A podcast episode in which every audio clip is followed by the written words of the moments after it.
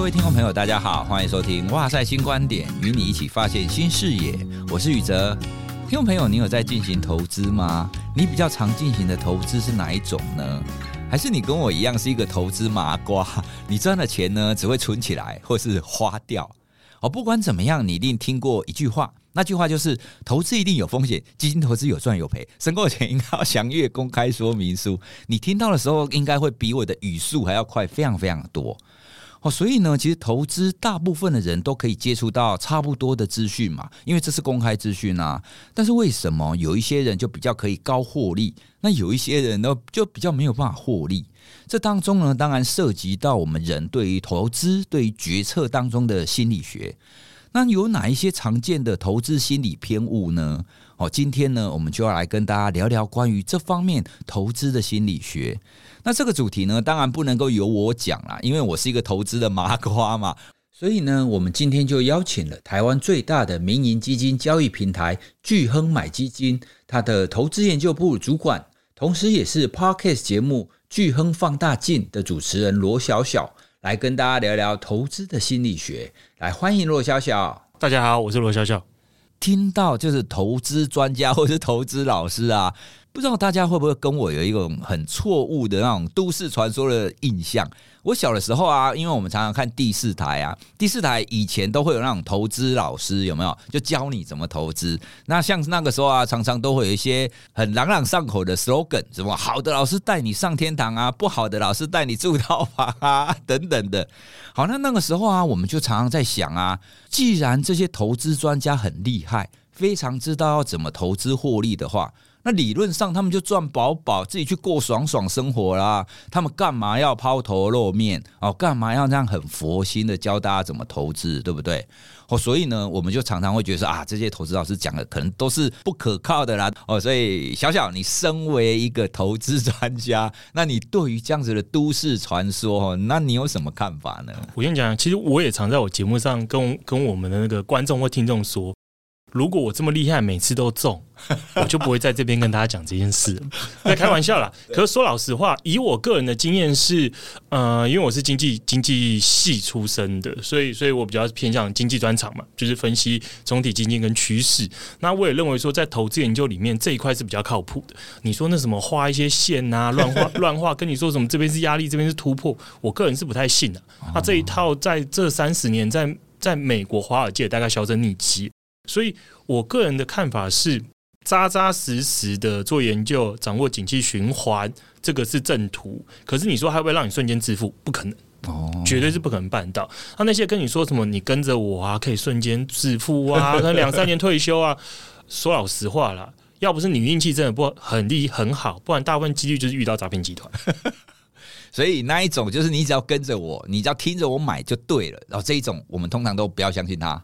就像刚才提的嘛，就是除非你运气真的很好、很好、很好，遇到一个他已经财富自由，然后佛心来了，像是耶稣来布道一样的人，那、啊、你觉得这几率有多高？对啊，哦，所以依照你本来的专业，你觉得还是我们要从这个整个整体面来观察，去了解现在的市场跟现在的经济的景气的情况。来分析，来进行投资，这才是正途。虽然没有办法让你致富啦，但是呢，它依然可以让你有一个稳定哦，至少比存在银行里面还要多的这样子的一个存款增加。我觉得可以致富啦，只是速度不会大家想象这么快。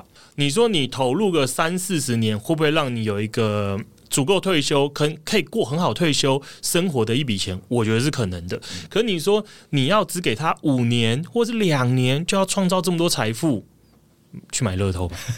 哎、欸，我觉得你讲到这一点，其实就中了一个我们人常见的一个心态。嗯，哦，这个心态就是，我既然做了，我就很想要赶快看到。这个成果，嗯哦，所以说，哎，为为什么明明跟你买了，已经买了半年了，为什么没有赚到多少多少多少？哦，所以其实大部分的情况底下，我们要放长远来看投资这件事嘛，对不对？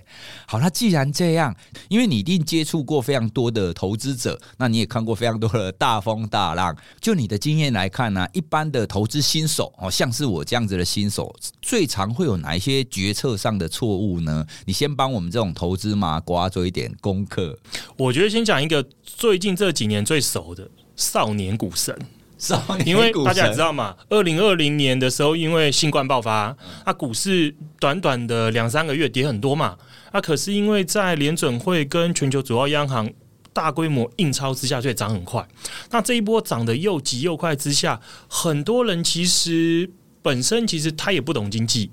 然后你说他懂不懂？会不会看财报？懂不懂企业的基本面？也不懂，他就是乱买。他、可是乱买之后，他发现，哎，哦，我发财了哦，我赚不少钱哦。然后可能不是很多人说他又买房又买车吗？也因此，他在一个很好的成绩单之出来之后，他其实根本分不清楚什么是运气，什么是实力。啊，大部分人就很简单嘛，把所有东西好的都归功于自己嘛。好的都是因为我天纵英才，我应该就是那万中选一。的用武奇才嘛，所以我这么厉害，我照这速度，我应该开杠杆借多一点钱，我可能早就赚到十亿、百亿、一千亿了嘛。巴菲特算什么？那如果发生坏事，就永远都是老天不公平，永远都是运气不好嘛。那所以这段时间我们就看到是在二零二一年底之前，有许多这种少年股神嘛，非常不管是股神或是币神，就是币圈也赚了不少嘛，哦、都觉得自己很强啊啊，辞掉工作说我要在家当专业的交易员，我不工作。这种人很多，我身边有有遇到。那在二零二一年底之后到二零二二年，二零二二年其实整个市场的气氛出现明显的变化嘛，因为联总会改了对于通膨的看法，然后激进的升息，那所以大部分股票，尤其是之前这些少年股神最爱的一些偏向科技成长类股大跌，那少年股神就消失了。啊，当然 消失还是好事啊，因为其实比较令人难过的是，有时候打开社会新闻，你会看到一些。好像有人去结束自己的生命啦，或者是也因此夫妻因此离婚这种比较不好不好的一些消息出来。哎，我有听过，好像前一阵子在那个加密货币很红的时候，哦，这样好像有一个人就真真的因为买太多，嗯，啊，然后最后就就就做一些想不开的事。你你刚刚讲那个啊，那个真的真的是我们人基本的那种心理特性呢，就就是你刚刚讲的嘛，反正是好的都是归我，然后不好的就是外界，因为我们人就是会就会有这样子基本的归因的错误，哦，他这样子的错误，他可能就会变成是让你太过于相信自己的能力，对，就像赌徒一样，对，哦，赌徒一旦赢了就说哇，我真的是棒。那输了呢？哦，这个可能是一时运气 哦，所以我们一定要先避免这样子的一个心理偏误的情况。我们还是要着重在整个的知识面嘛，我们不能太相信自己的能力，是不是？真的，我觉得第一个最重要就是要分清楚，你什么是来自于运气，什么是来自于自己真正的实力。对，这是第一点。那我觉得还有第二个也很有趣的点，叫做因为很多人就其实就循着第一个的脉络嘛，很多人其实他。不熟经济基本面，也不熟企业财报基本面，他怎么去判断一间公司现在是不是买进的机会？取决于他第一次看到这家公司的股票多少。我举例啊，我举例为例，假设他一开始他被市场吸引进来，他看到特斯拉的股价是一百块美金，我举例，然后观察一阵子，哎，怎么跌到了五十？哦，打五折哎！现在不进场，什么时候进场？现在买下去，all in 就发财了。他、啊、可是他没有想到的是，真正在在这家公司的价值是什么？跟他跌多少是没有关联的、假设我一样是没有要推荐，也没有叫大家卖掉特斯拉的意思，只是举例。假设特斯拉从一百块跌到五十，是因为大部分的人认为它的生产或是它的商品出了问题，预期未来的五到十年，它的新车销售不会有原本预期的这么好。所以它跌了，跌到跌跌到五十嘛。可是实实在在，如果把真正对它未来的隐含预估金，它可能实际的该有的价格只有二十块啊。那你在五十块的时候进场，你能说一定赚钱吗？你能说是时候 all in 吗？所以我觉得这是第二个很容易犯的错，就是他会用他看到的折扣幅度，或者是他一开始看到的股价去当做这个是合理价格。可是这个东西是不是合理价格，其实有很大的一个空间。哇，你讲这个，我想到一个我们常常在谈的心理效应，也就是类似初始效应，就是你一刚开始看到人，哦，你对这个人的印象就会决定了你以后怎么跟他交往，怎么跟他就是互动。那这个呢，这个效应对我们人的那种。印象跟我们人的决策，它就会造成很大的影响，包含是你刚刚讲的股票哦。所以我们刚刚谈的这个心理效应啊，你必须要把它延伸到这种投资上面哈。你必须要时时去注意说，哎，其实你一刚开始，你对这个基金或对这个股票，你所产生的这个印象。哦，它可能不是真的哦，可能是这种波动，或者是有什么特殊的现象，我必须要持有这样子的一个观点。好，那这第二个，我觉得第二个也非常重要，我要把它记下来。还有吗？还有吗？还有一个，可这个我觉得有点有点比较复杂。这个东西其实很很逗趣，这东西来源是一个故事。我觉得很多人分不清楚什么是几率。跟期望值，听到这好像很多人觉得好好难好难，我要放弃。统计学，我我先讲一个很直白的，我们很常听到很多人犯一个错误是，这个很有趣，就很多人会说股票不是涨就是跌啊，所以上涨几率就是一半呢、啊。这个连我这个投资小白都觉得不不应该是这个样子、啊。可是许多人是这个反应，他他们的世界很简单，就是如果一个东西只有两个结果，那两个结果的几率是各半。这东西我觉得是许多人第一个犯的错。这是第一个嘛？第二个犯错就更有趣，光是要能正确判断一件事情发生的几率就非常非常难了嘛。然后第二个陷阱是更多人容易踏进去的。第二个第二个陷阱是我举一个例子哦，假设我今天跟你说，我预期未来一年美国股票上涨的几率是七十个 percent，下跌几率就三十嘛，因为不是涨就跌嘛。这个时候我是不是应该？做多就是大举的买进美国股票，听起来应该是啊，百分之七十超过一半嘞，这就是有趣点。哦、我们刚才提了两个名词嘛，对，一个叫几率，一个叫期望值。期望值，我想应该是国中还高中的时候学的嘛。嗯，我们先大家跟大家解释一下什么是期望值。期望值就是。假设只有两个结果，就是 A 跟 B。我们刚才股票的例子就是上涨跟下跌嘛，啊，上涨是七成，下跌是三成嘛。它期望值就是你要把事情发生的几率乘以它会有什么影响，然后把它加起来，才是你该判断的依据。我举例哦，假设因为我们刚才题目很很狡诈，它只给你一半资讯。假设我认为未来一年美股上涨的几率是百分之七十，假设这七十是发生的情况之下，美股平均涨幅是五个 percent。下跌几率是三成，可是这三成发生的情况之下，美股会跌掉七成。哇！所以我们要怎么说计算期望值呢？就是七十 percent 乘以五个 percent 嘛，对对，然后三成乘上负的，我刚才是讲跌跌几成，跌七成，七成乘以负七十 percent 嘛。你这样这样算下来的期望值是正的负的，是负的，很负欸。所以如果期望值是负的，你该不该去投？当然不行，不应该。所以我觉得很多人。做对了很难的第一步之后，在第二步栽了跟头，就是因为他们认为上涨几率高，我就该做多。其实不是，你该考量的并不是一件事情发生的几率的高和低，而是取决于这件事情有多严重。哦，就是你还要放进去那种风险大小的这个概念。对，可是这个我说老实话，许多投资专家都做不到，但我觉得很难呢、欸。因为这就是人性啊！我只要一想到百分之七十可以涨，嗯、而且就算它只涨五趴，我也爽啊！可是那三成你会跌，那三十本身几率你会跌七成呐、啊，就很严重。对，对然后我再分享一个一个故事，这个东西其实背后大家应该。记得过去有一本书很有名，叫《黑天鹅效应》嘛？哦，对，它里面很大部分就在讨论这件事。它很大部分讨论就是那个的作者应该叫做塔雷伯吧？我应该没记错。他最喜欢的交易逻辑，他最喜欢一种交易方式是：他说，大部分人喜欢一件事，他喜欢选那个九十九 percent 胜率的，可是每次都赚一点点，赚一点点，赚一点点。啊，可是我一旦遇到那个很倒霉、很倒霉，我不认为会发生一 percent，我一口气又赔光光。他说，大部分人都在做这件蠢事。你选择胜率高，可是赚不了多少钱的。然后只要不小心遇到一次，梭哈就没了。对。可是他对他而讲，他喜欢什么？他喜欢那个，他大部分都在赔钱，可是每次都赔一点点，赔一点，赔一点点。我只要给我遇到那一次很极端的事件，我就发了。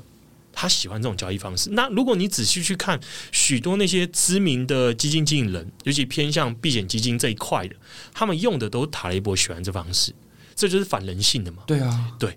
因为说老实话，投资有一个诀窍，就是顺着人性做，大部分就是赔钱；反着人性做，大部分就会赚钱。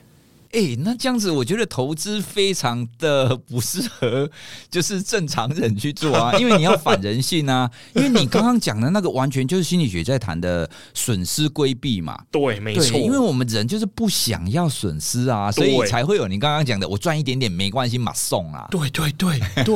然后这又牵涉到下一个很有趣，其实我们刚才呼应的是，大部分人喜欢赚钱这件事，赚多少不重要，我赚一趴两趴的我爽。因为我我我有不少同学在那个金融业嘛，在台湾金融业，那也有不少同学或朋友是做那种业务人员，不能说他们很坏啦，可是我不认同这种行为。他说做法就是很多客户会买一种叫做后收型的基金，不知道您知不知道？没有哦，因为因为基金我想有分两种，你也知道嘛，就是金融机构要赚钱啊，所以我卖一个商品，我应该要收一笔费用嘛，那这笔费用就是销销售的手续费。啊，因为我要养我的理专啊，养那么多人，还有还有还有我销售机构啊，所以我会收这笔钱。那、啊、可是这笔钱收了，客户一定期末期不好嘛。嗯。啊，我还没投，我就被你拿掉一百块，拿三块啊，我要怎么赚钱？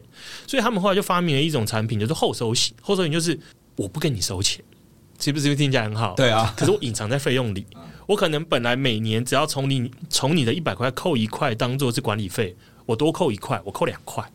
那、啊、你如果要提早。还没到三年或五年就赎回，那你要把额外一笔费用赔给我。所以对投资人来讲，好像是没费用，可实际上它的费用是更多。那这类基金因为提前赎回可能会有两趴三趴费用嘛？那我那个朋友就跟我说，他说很简单呐、他说就是叫他买啊。假设说赚六趴，他就跟你说：“哎、王贝贝，你看你现在赚六趴，哎，你三趴我三趴，是不是很公平？”客户听到赚三趴啊，有赚钱，OK OK，就就赎了，赎了再买下一笔。再买下一笔，再赚六趴，再你三趴，我三趴，对，长久下来好像客户是是 OK 的嘛。可是就套到我们刚才那那那个故事，那你一旦遇到一次金融海啸，你不打给王贝贝的时候，就是不好意思啦，王贝贝，我不好意思跟你讲了，赔掉八成的啦，就这样。所以客户可能爽了好几年，一年就赔光光。哦，这是呼应盖。然后很多人也因为这种现象，所以其实我觉得很多人会喜欢做一件事，叫做停利。然后不停损，因为其实就像刚才提的，因为赚钱很快乐嘛，赔钱很不快乐嘛。我赚钱的时候，透过停利，我就可以一直把钱放到口袋里，我就很爽嘛。为什么不停损？亏钱心情不好嘛。亏损的时候就当不知道这件事，不要管它了。就不要赎回啊！对啊，我反正我就想说，我可以用时间跟你熬嘛。至于你说是五年、十年、二十年还是一百年熬得回来，管他的，反正我没有赎回就没认输。啊，至于你说买到宏达店一千三百块能不能回到高点，管他的，不管他了。反正，反正在我的心中还是一千三百块。我没亏损呐，对啊，对啊，他迟早会回来嘛。对啊，哇，所以这样听起来好像真的，你要可以投资，然后可以持续的获利，你真的要。非常了解你自己才可以耶，你非常要认清你自己会有这种人性的这种反直觉的部分。真的，我觉得就是你的小天使跟你说什么你就反着做啦，很大的机遇你会成功，只是这中间会很痛苦。因为就像刚才提的，像那种最好的交易方式就是每年都在赔钱，哦，一次一把就发了。你所说的，在我听起来的逻辑就比较像是我们可以去寻找那一种可能投资报酬率。比较高的项目，但是呢，我们就控管，就是不要让他赔很多哦。比如说他赔个一趴两趴，我们就把它停住哦。这样子我们就可以达到，就是诶，我们有一直赔，可是我们赔的不多。但是呢，如果他投资报酬率比较高，那他一旦中了，那他可能就是可以一下子就把你前面赔这一点点、一点点，通通把它。返回来，我就要补充一下，我们刚才提这个是世界上知名的大师用的交易方法，不适用大部分的群众。我觉得大大部分群众可以套用的是，不要停利，要停损。OK，要反着做。你获利的时候，你为什么要限制它呢？你就该让它飞啊。嗯，你说涨十趴，为什么要赎回？它可以涨一百趴、两百趴、三百趴、四百趴，可是怕它跌啊。所以要做停损。OK，所以我可能你不管你停损设十趴二十趴都好，你不可以让损失无止境的扩大，因为如果赔掉十趴，我再赚十一趴就回来了嘛。嗯，那你说赔掉二十趴，我再赚二十五趴就回来了吗？可是你说你赔掉了九九十 percent，你要怎么回来？大部分人该做的是你的资金的控管，然后要停损，不要停利。OK，嗯。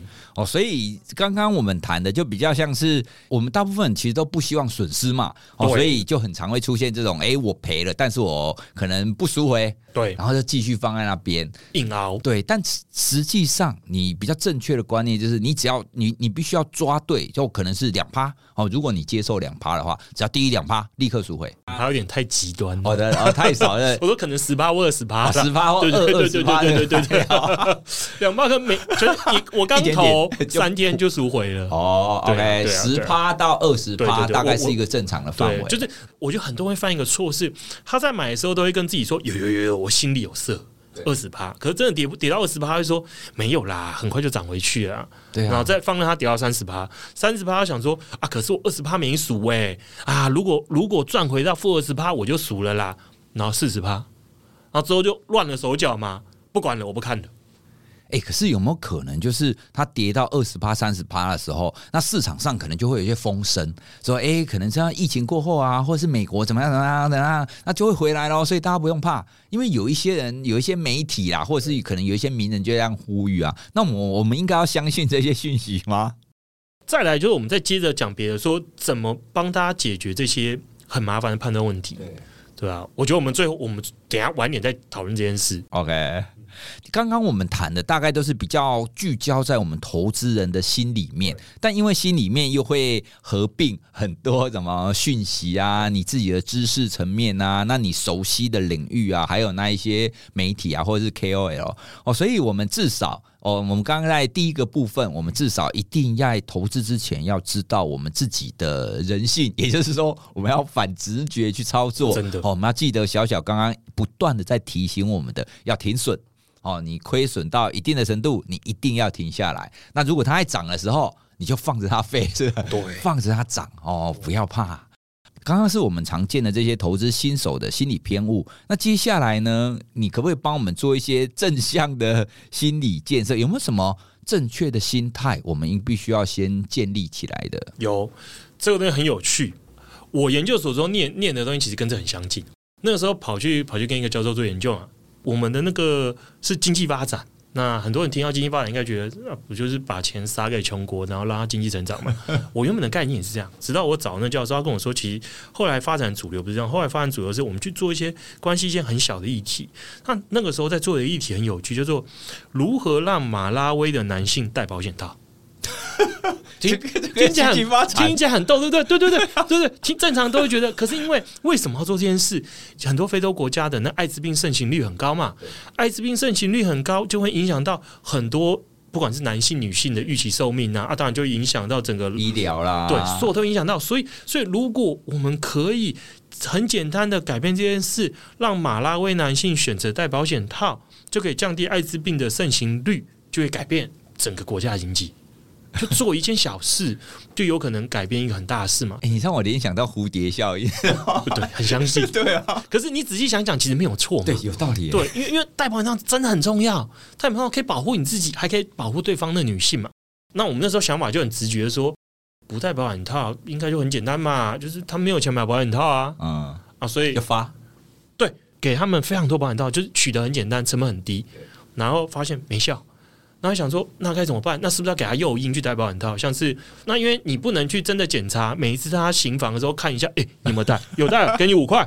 哦，这次没带，不给五块，不行嘛。嗯。所以我们那时候做法就是，我们找一群人，然后这群人会先做那个艾滋病的检测嘛。你是阳台阴的嘛？那如果如果你是没有艾滋病，我们就跟你说，如果再过一段时间，可能几个月或是一年后再量，你一样还是维持没有艾滋病，那我就给你一个金钱奖励。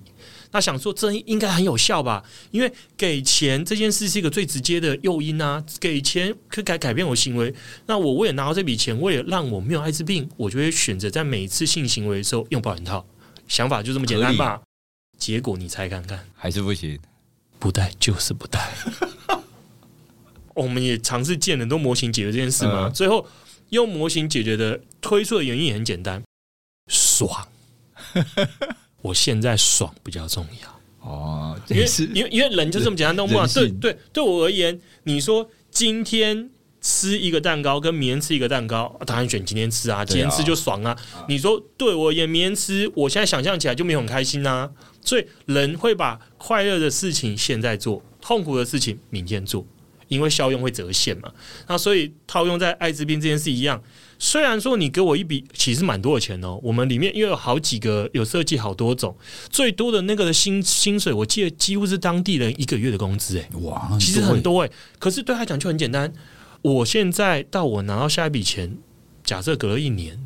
一年的一大笔钱效用折现回来，还比不上我现在不戴保险套的爽度。心理感受，对，所以就这么荒谬。尽管给了非常多钱，也解决不了这件事。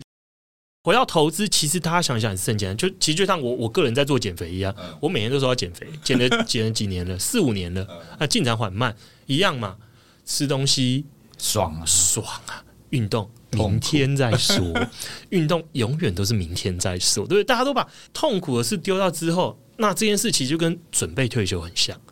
退休重不重要？很重要，就跟减肥重不重要？很重要啊！减肥可以帮助你身体过更健康嘛，身体更健康才能长寿啊！大家都知道这件事，那可是为什么永远都不去运动，永远都不存钱做退休准备？因为不快乐啊！我今天。这五千块，我可以拿去买我喜欢的东西啊！我我可以先让我自己开心一点，等我开心完，我下一个月再把五千块拿来做投资嘛。每个月永远有买不完的开心的东西嘛，所以永远都在推迟你该做的事。所以我觉得投资最重要的就就这一个，因为如果要有好的投资获利，就只有一个。就是拉长投资时间嘛，嗯，因为投资的时间只要拉越长，我的正报酬几率就越高，我的报酬就会越多，因为复利效果。所以合理来讲，应该趁早的把钱投在投资工具里面，趁早要多早，越早越好啦。其实就像犹太人，小孩一出生就帮他做投资，帮他买保险，这才是对的一个这件事。因为我可以让这复利效果可能发挥到六十年、七十年，或是八十年。那复利效果如果可以发挥到五十年之上，它就会让一个小孩长大之后变成超级有钱人。嗯，那可是因为我们人为的喜欢快乐、逃避痛苦，所以不做这件事。所以我觉得大家现在要做的第一件就是赶快开始投资，越快越好越好。嗯、那至于很多人说，可是我没钱呐、啊，啊，我拿不出几百万啊，我要怎么投资？定期定额几千块就可以.而且如果你还很年轻，每个月几千几几千块定期定额，到你退休后其实可以累积成一笔超大财富。嗯，哎、欸，其实你刚刚讲的这个，我瞬间可以理解，因为我自己本身也是在研究自律。哦，所以你刚刚讲的那个，大家现在喜欢做开心的事情，那痛苦的事情以后再说。这个真的是完全就是讲中了人性，就是这样。因为我自己也是这样。哎，不过呢，其实，在自律、意志力相关的心理学当中，它有一点非常重要，就是你一定要开始做。你只要开始做，你突破那个静摩擦力之后，你后面延续做下去的可能性会变高。对，哦，所以这就是像你刚刚谈的，如果你可以越早开始做投资这件事，就算你做的是一点点钱，好，比方说你现在一个月可能只有几千块，对，那也没有关系，做就对了。好，像我一刚开始在跑步的时候啊，我也不可能一刚开始跑步就跑五公里、十公里啊，做不到啊。我一刚开始就只是下去用快走的。嗯，好，可是呢，等到我习惯快走之后，我就可以开始跑一公里、两公里、三公里。哦，所以概念上其实是类似，在我们心理当中，你要克制自己去做长远来看有效的事。对，它的概念上真的是这样。对我对我个人是切身体会，所以我完全可理解，真的是非常难。我可因为对我难的不是存钱啦，存钱对我来讲很简单，对我难的是去运动这件事是很难的。我们两个刚好今天可以这样，对对对对，交流一下。那你对于投资跟存钱的这些自律，然后给我一点，那我对运动的自律给你一点，对对对对，皆大欢喜。对，没有错。好，那既然呢，我们应该要越早投资越好。那我们也知道，其实投资的方式非常多种。哦，现在很多。什么股票啦、债券啊、期货啊，叭叭叭，非常非常多。基金是有比较好吗？它对于我们这种投资麻瓜而言，它有什么比较好，然后比较可能是比较不会有风险的地方吗？还是怎样？因为像我们刚才提，我们我们在第一个问题里面讲了好多人性要克服的弱点，要克服完这些弱点，我才能成功判断一个股票或一个债券能不能买。啊，说说老实话啦，正常人每天光是要克服吃东西、去运动这件事，就已经耗费了所有心力了，哪来的时间做这件事？对啊。那如果你没有时间做这件事，为什么不把这件事交给专家？有一群人，他们受的训练就是抵抗各种心理学或是各种人性上诱惑，来选好的股票、选好的债券、做好投资。啊，你可以找这这群人帮你做这件事，干嘛自己那么累？所以是解释嘛，因为我们刚才提到了股票啊、债券啊跟基金这几种工具的不同，不同点就在于股票跟债券需要个人花费不少时间去做研究。哦，那基金呢？基金就是跟我们刚才提的嘛，它有一个经理人或者是一群经理人在帮你做管理，而且一个基金里面其实不管是股票型基金、债券型基金、平衡基金也好，里面都是透过很分散买了一大堆的股票跟债券，它不会只买。一档股票，所以我我们也可以避开我们像我们刚才只是开玩笑提到那个，我买到一千三百的宏达电该怎么办？你不用担心嘛，它里面有的买几百档到上千档的股票，它就算经理人不小心买到了一两档不好的股票又怎样？相较于如果许多投资朋友就算再分散。可能手上就买五五档股票嘛？那你说，而且尤其是这五档股票哦，大部分买台都是台湾的股票。对啊，比较熟嘛。对，所以许多人其实他都会跟自己说：“我很分散呐、啊，我买了好多股票啊。”可你仔细想一想，你买的都台湾股票，还买的都是台湾同个产业，大部分都电子类股嘛。对。那你说，一个国同一个国家同个产业的风险分不分散？根本就不分散啊。那如果我选择基金有什么好处？基金包山包海嘛。对一般的投资人。就是完全不抢我脑袋的，我就是买了，就是长期持有到退休的，我就买个全球股票型基金嘛。我分散在全世界各个国家，我能有什么风险？有啦，我能想到一个风，有像两个风险呐、啊，陨石掉下来把地球打爆，呃，外星人过来把人类消灭，就这两个风险嘛。啊，如果这两件事发生，你就算只买台湾股票，也改变不了什么事实啊，对啊，对啊，所以，所以我才说我选择一个好的全球股票型基金。或者是好的美国股票型基金，或者是一个好的平衡型基金，其实我就不需要那么辛苦了。那我需要做的什么？就只有一个，趁早开始搭配定期定额，每个月一直扣下去，就这么简单。我可以这样理解吗？就是像股票或债券这一种，可能就是他必须要非常了解这个产业，而且他要非常有时间去盯着它看。然后去看各种各样的讯息，哈，像你们这样子的专专业人士，那如果像我这样子的小白啊，那我也不强求说我要靠一档股票整个人人生大翻转这种情况底下，我主要着眼在于我们长期哦要有退休要有一定程度的这样子的金钱，这样子我们就选择基金，这样细水长流，然后慢慢的让它获利是比较好的。对，因为我觉得许多人就算他没什么投资经验，可是往往有点眼高手低。什么叫眼高手低？他他瞧不起股票型基金啊，他瞧不起整个美国股市啊。他觉得美国股市长期下来一年平均就十 percent 嘛，啊十 percent 什么概念？十 percent 大概就七年会翻一倍。所以假设说我现在三十岁，我不是说我真的三十岁，我是举例啊。我离退休还有三十五年的话，我有五个七年嘛，所以所以我可以翻成二的五次方倍，就是三十二倍。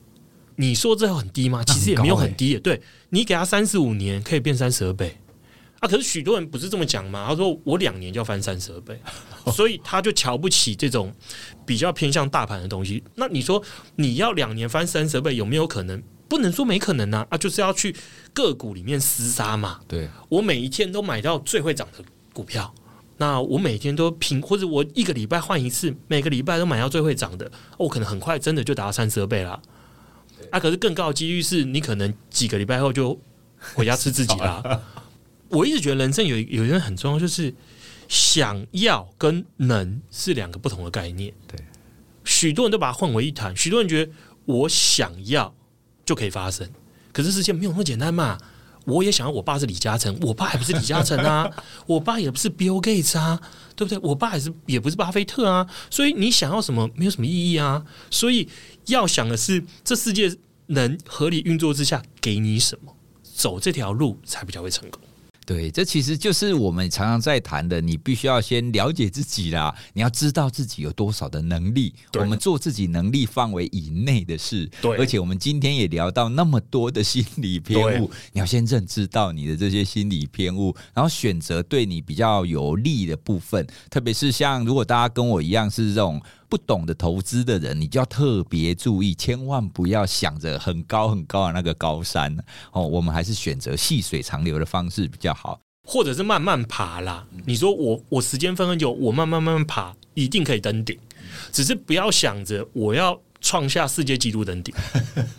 既然基金对我们这种新手来讲是比较好的，可是现在在台湾有非常多的地方，我们都可以买基金啊。像我使用那个银行的 App，它也是一天到晚叫我买基金啊。那在聚亨买基金跟其他的买基金的这些单位，它有什么差别呢？它比较好吗？有好几点。我们刚刚有提到一个嘛，其实并不是要攻击同业。我们刚刚有提到说，许多在银行来讲好了，它的销售方式是卖你那种后收型的基金嘛。那虽然说实际上对投资人的获利不好，可是因为他为了跟你说没有手续费，所以卖这类商品。我们平台不做这件事，我们没有后收型基金，我们只有前收型。那你就会说啊，可是不对啊，前收型你那你不就是只是先跟我收手续费吗？啊，我还是要付这笔钱啊？没有，我们几乎全部都不收手续费。哦，我们定期定额全面都零手续费，就是你如果投选了一档基金做定期定额，根本不用付给我们任何一毛钱。嗯，然后第二个是，那、啊、你说单笔诶。单笔的话，我们只要是月配型的，或者是平衡债券基金，也全面不收手续费。那你说啊，我买股票型、累积型，我不买月配型，可以新开户送十笔的零申购手续费嘛的那个优惠券，然后每个礼拜也还会额外送你一堆。所以其实我觉得可以理整成啊，记得随时随地来我们官网领取之后，就是不用手续费，完全不收手续费。啊，可是听到这个，许多人都会问一个。啊！你们怎么赚钱？对啊，我刚刚也在想这件事。对，因为很多人都这么问，我们到底怎么赚钱？先说我们到底为什么可以把手续费压成是零？因为我们是一个线上的基金平台啊。那线上意思就是我们没有线下，我们没有实体，我们没有你常看到那些很漂亮、很巨大的分行。那没有分行，自然而然就不用养那么多的一些销售人员，然后柜台、保全，我们全部都没有啊。我们就是一个很小的办公室。然后几十个员工，所以我们在成本上自然而然就比银行少非常非常多，这一块就减少了。第二个就是，就算你的成本比较低，你还是要获利嘛，你不可能成本低只是赔少一点钱嘛。有我们选择的获利方式是跟客户共生共荣。什么叫共生共荣？就是我们选择把我们的利益跟客户是搭建在一起的，就是我们赚钱方式是一个。假设今天 A 客户。再透过我们平台买了一档 B 基金，那他的 B 基金的那个规模是一百万，他买进去过一年，成长到一百五十万。那这这过这一年呢、然后基金公司因为每年会有管理费用嘛，因为如果我帮你去做投资，我总要赚钱嘛，不然我怎么养我经纪人？所以我可能从这一百五十万里面拿了一个 percent 或两个 percent 的钱拿走，啊，再把这其中的一部分分给我们这种销售机构。所以对对我们而言，我们有没有诱因去叫客户频繁进出？没有。因为我们需要的是你的财富增长，你在我们这边买了基金之后，每年赚很多很多钱，然后越膨胀越多，我们就可以分到比较多了。所以，对我们有我们的利益就跟投资人是一致的。我们不希望你频繁进出，甚至说我们不希望你做这件事，因为我们也没有申购手续费，你频繁进出反而会影响我们。所以，我们希望你买了就不要动。那也呼应我们刚才提的嘛，其实对于很多没办法判断很多事情的投资人，买了之后不要动，定期定额一直扣。才是最好的投资方式。那这是第二点，第三点就是我们其实也考虑到很多这种人性反人性的事嘛，像是刚才提的“千里之行，要始于足下”嘛，对，永远都是走第一步最难。那我们也发现这件事，尤其是对许多年轻朋友，许多年年轻朋友他都会说：“我又没钱，我一个月就三四万，哪来的钱做投资？”不然就跟你说。啊，一个月我也只有几千块，没意义嘛，不如拿去吃两顿大餐吃掉。那可是你在很年轻的时候，一个月的几千块，累积几十年会变成很庞大一笔财富。你不应该浪费你人生的黄金岁月。所以我们在前几年就开发了如何帮投资人克服这件事的工具，它它叫做好日子。听起来很贴切嘛，好日子嘛，每个人都希望应该过个好日子。它的概念就会是那个时候，其实我们很多的申购还是有手续费的。那我们的好日子概念就是，我们希望说，我们的好日子是一个不收手续费的一个机制。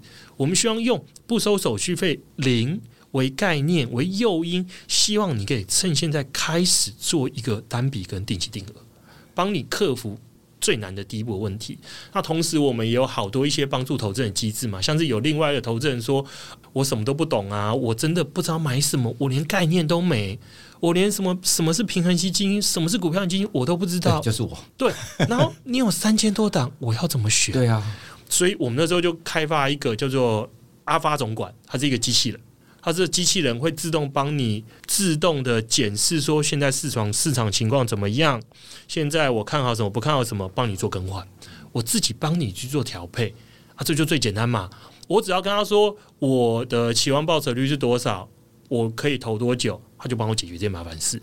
所以我觉得我们跟一些其他的机构销基金销售机构最大的差异就是，我们开发了很多站在投资人立场出发的交易机制。